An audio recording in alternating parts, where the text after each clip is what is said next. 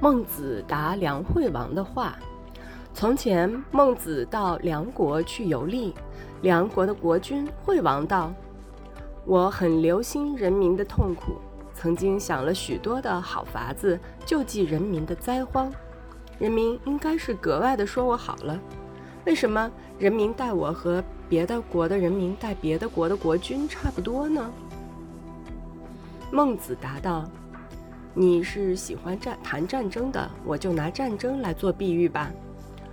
战鼓响了，两军交战了，那打败了的就往后退，有退了一百步而后停止的，有退了五十步就停止的。现在退了五十步的讥笑退了一百步的胆子小，你以为他们是应该笑人家吗？不应该，大家同是退，只不过是少退几步吧。你和别的国的国君比较起来，不也是这样吗？你怎能希望你的人民说你好呢？